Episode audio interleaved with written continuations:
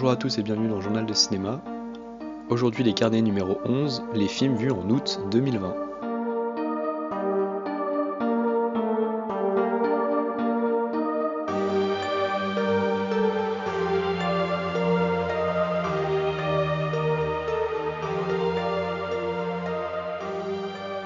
C'est donc le format où je reviens sur des films que je n'ai pas évoqués dans le podcast dans des épisodes, on va dire, canoniques, des films parfois un peu moins notables ou tout simplement bah, des films dont j'avais pas eu le temps de parler, ou même tout simplement l'inspiration pour un épisode entier. Et pour ma part, ça a été un petit mois d'août niveau film vu, avec pas mal d'œuvres assez connues et plutôt du côté de nos amis américains. Et donc sans plus attendre, je vais vous parler du premier film, qui n'est autre que Mission Impossible Fallout de Christopher McQuarrie, avec Tom Cruise, Henry Cavill, Simon Pegg et Rebecca Ferguson, sorti assez récemment donc en 2018, et c'est le sixième opus de la fameuse saga Mission Impossible commencée par Brian De Palma dans les années 90 un film qui fait directement suite à son prédécesseur avec Ethan Hunt, donc Tom Cruise, qui part à la recherche d'une valise de plutonium passée par les mains d'une organisation terroriste qui s'appelle les Apôtres. Et c'est dans la capitale française notamment qu'une longue partie du film va se passer,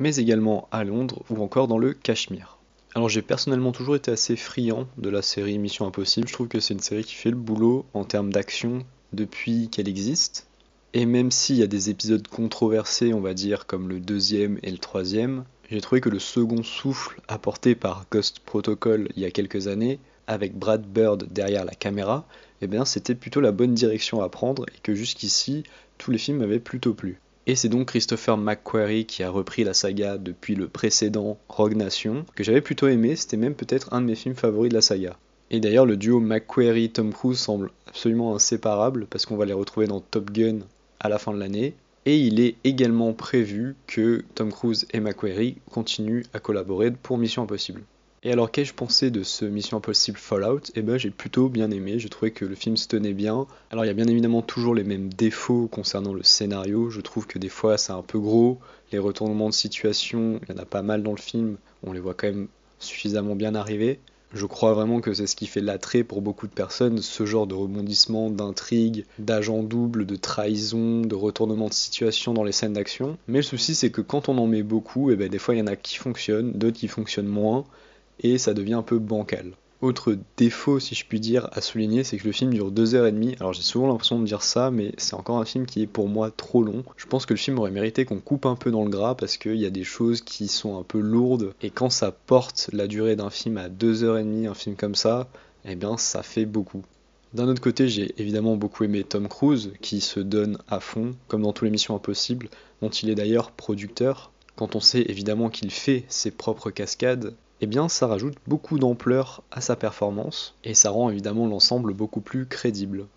De même, je trouve que la majorité des séquences un peu spectaculaires du film sont plutôt réussies, notamment le saut en parachute au début, ou évidemment la course-poursuite dans Paris qui fait un peu figure de climax, et qui est une séquence d'ailleurs assez longue. Et eh bien dans ces séquences, Macquarie arrive à insuffler suffisamment de suspense et de tension pour que ça fonctionne bien. Et malgré des défauts évidents, je trouve que ce Mission Impossible Fallout se hisse, un peu comme ses prédécesseurs, dans le haut du panier des films d'action, des blockbusters d'action de ces dernières années à Hollywood. Malgré des intrigues qui commencent un petit peu à se répéter, à s'essouffler, si vous regardez ce film pour le spectacle, eh bien je trouve que le spectacle est plutôt réussi. Et sauf si vous êtes intraitable sur la cohérence géographique de Paris, le film devrait vous plaire.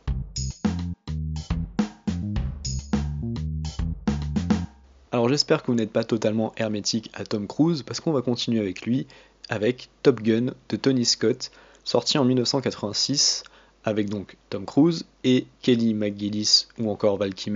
Le film raconte l'histoire de Pete Mitchell, surnommé Maverick, un pilote de chasse hors pair, et qui grâce à son grand talent va intégrer l'United States Navy Fighter Weapons School, en résumé l'élite de l'aviation américaine surnommée Top Gun. Et donc j'en parlais juste avant, la suite de Top Gun devait sortir cette année mais a été repoussée comme moult films à cause du coronavirus. Et comme j'aime plutôt ce que le duo Macquarie-Cruz a fait jusqu'ici, j'étais curieux de voir ce nouveau Top Gun, sachant que je n'avais jamais vu le premier. Jamais vu parce que malgré son statut culte, j'avais jamais eu vraiment de bons retours de la part des gens que je connaissais qui avaient vu Top Gun. et j'ai donc toujours repoussé la vision du film jusqu'à ce que cette suite me pousse à m'y intéresser de plus près et à enfin regarder un des films qui a lancé la carrière de Tom Cruise. Et donc c'est également un film de Tony Scott, le frère de Ridley, un réalisateur dont je suis pas du tout expert, j'en ai vu peut-être 4 ou 5 de ses films, et mon préféré est sans doute True Romance, comme pas mal de gens j'imagine.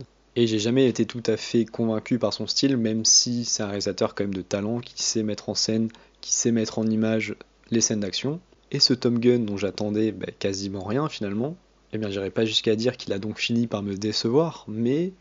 et c'est peut-être justement le problème des films dont on connaît l'imagerie, dont on a vu plein de photos, de scènes à la télé, etc., mais dont on n'a jamais vu le film dans son entièreté, eh bien on finit par s'imaginer un peu ce que pourrait être le film plutôt que ce qu'il est vraiment. Et du coup, personnellement, je m'attendais à un film beaucoup plus intéressant et beaucoup plus solide sur ces séquences en avion, point où honnêtement j'ai franchement pas été impressionné, mais également peut-être un film qui se prenait un peu moins au sérieux, c'est-à-dire un film beaucoup plus fun et peut-être un peu kitsch, mais dans le sens euh, marrant du terme, avec euh, ses couleurs euh, très 80s, eh bien finalement pas du tout. C'est un film qui est quasiment une pub pour l'armée américaine. Parce que même si on a quand même le discours sur la mort du père de Tom Cruise, le pauvre en mission, il s'est écrasé, etc., il l'a quand même fait pour sauver un de ses amis, donc c'est quelqu'un quand même de brave, de fort, c'est un soldat américain. Un film d'ailleurs qui, je le précise, sort en plein milieu du riganisme, et qui, je crois sincèrement, suinte pas mal de cette idéologie dans ses images.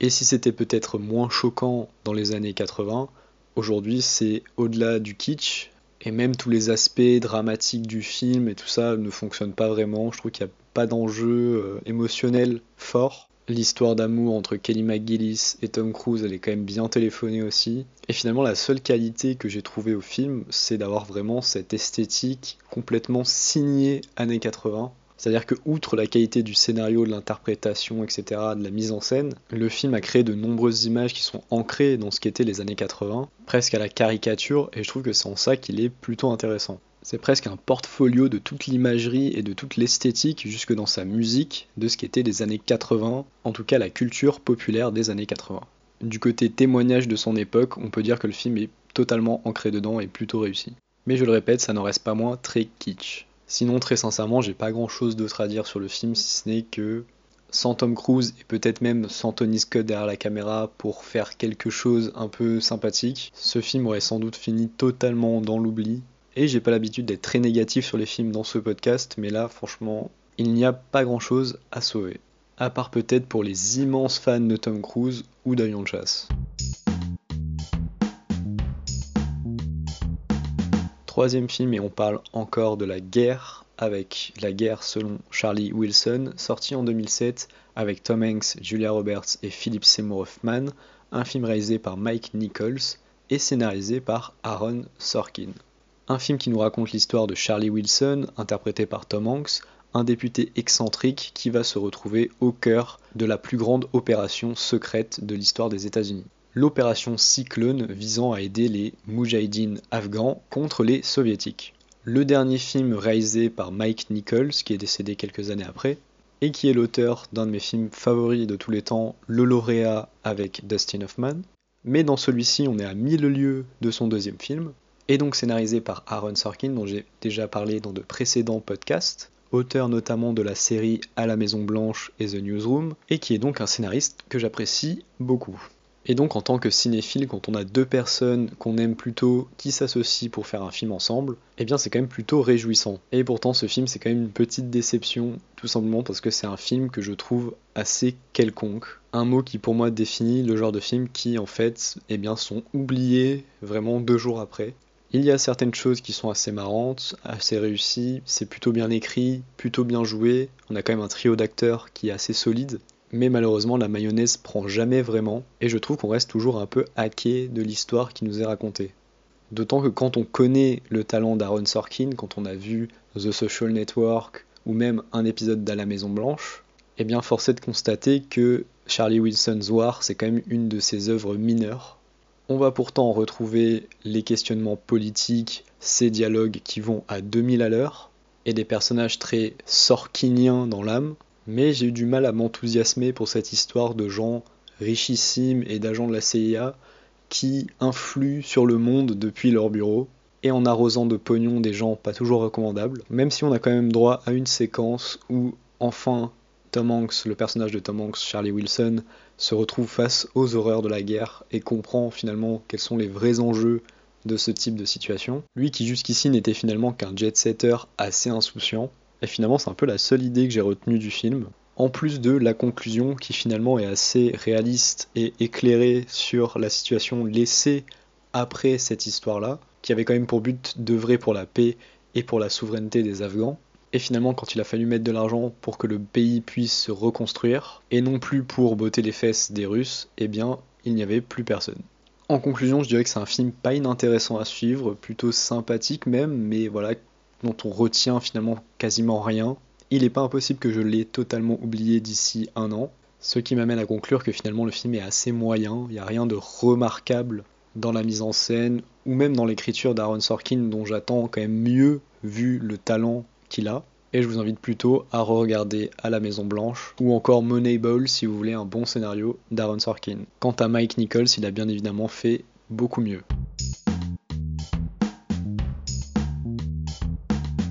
Le quatrième film de la section du mois d'août, c'est Le Jardin des Finzi Contini, et le seul film non américain, un film de Vittorio De Sica avec Dominique Sanda, Lino Capolicchio et Fabio Testi, sorti en 1970, et Ours d'Or 1971, ainsi qu'Oscar du meilleur film étranger, le quatrième pour Vittorio De Sica. Le film suit la montée du fascisme italien dans les années 40 en s'intéressant à une famille juive aristocratique de la ville de Ferrare. C'est une adaptation d'un roman de Giorgio Bassani, Le Jardin des Finzi Contini, et un peu comme Mike Nichols, Vittorio De Sica, c'est le réalisateur d'un de mes films préférés de tous les temps, Le voleur de bicyclette, un film qui lui s'attardait sur la période immédiate de l'après-guerre. Ici, De Sica nous fait un film de guerre un peu étrange, c'est-à-dire que c'est un film qui a un aspect assez doux, où on va suivre l'insouciance d'une jeunesse aristocratique qui est au-dessus de tous les problèmes finalement de la société italienne,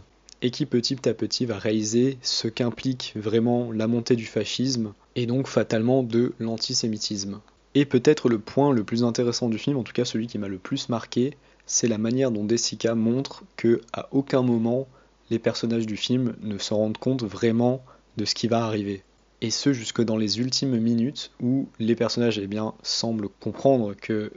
la situation est bien évidemment très grave, mais il reste quand même loin de s'imaginer de l'horreur qui va suivre. Et le film est vraiment intéressant même jusque dans sa photographie où on a l'impression en fait d'être un peu dans un rêve, notamment dans la première partie euh, qui se passe justement dans le jardin des Finzi Contini et qui a un aspect un peu éthéré et onirique finalement, où De Sica filme ça un peu comme les jardins bibliques, euh, l'espèce de cocon, de bulles, où on a l'impression d'être dans des endroits un peu hors du temps, en autarcie et complètement à l'écart de la société et du monde extérieur. De ce côté-là, toute la symbolique que revêt ce jardin est parfaitement maîtrisée par Desica. Et si le film est empreint d'une très grande mélancolie, il n'est pas du tout tire-larme, on ne tire pas du tout dans le mélo,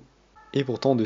arrive vraiment à nous faire ressentir le drame qui se joue et l'effondrement progressif du monde de ses personnages. Un film intelligemment écrit, plutôt bien joué et donc très bien mis en scène, même si formellement l'esthétique des années 70 des films italiens je trouve a parfois un peu vieilli, eh bien, je vous recommande ce film, Le Jardin des Finzi Contini, une heure et demie assez remarquable, en compagnie d'une des figures majeures du cinéma italien.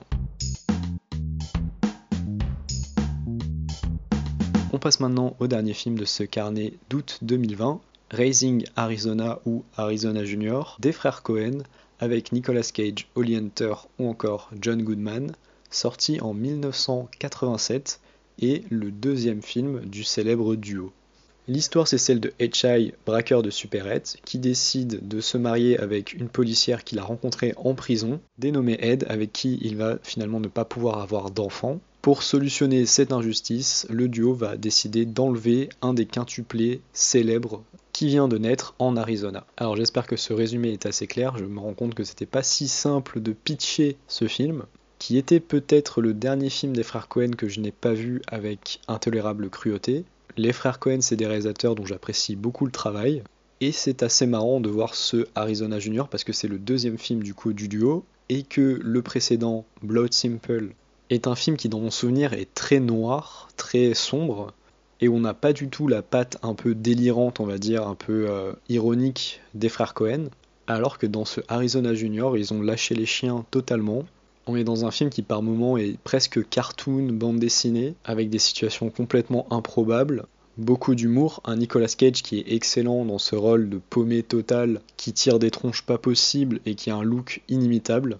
J'aime beaucoup également la prestation de Holly Hunter qui a un casting absolument parfait pour ce rôle. Et je trouve que dans sa mise en scène et dans son ton, c'est un film qui se rapproche beaucoup d'un autre film des frères Cohen qui est Le Grand Saut. Loin d'être un des plus connus, mais un film que j'apprécie énormément. Et on retrouve ces petites pointes de tension dramatique mêlées à un univers assez fantaisiste avec des personnages hauts en couleur. Et comme je le disais, des séquences qui se rapprochent parfois du cartoon ou de la bande dessinée, des choses assez irréalistes. Et même si on est évidemment très loin des sommets de la carrière des deux frères, notamment quand on sait que le prochain c'est Miller's Crossing qui est pour moi un des sommets de leur filmographie, et eh bien ici on a un film léger, vraiment agréable, qui fourmille de petites idées avec une esthétique très marquée que je trouve assez intéressante, qui met en scène des personnages qu'on retrouve souvent dans l'univers des frères Cohen, c'est-à-dire des espèces de paumés qui prennent des décisions complètement débiles, mais qui n'ont pas foncièrement de mauvaises intentions.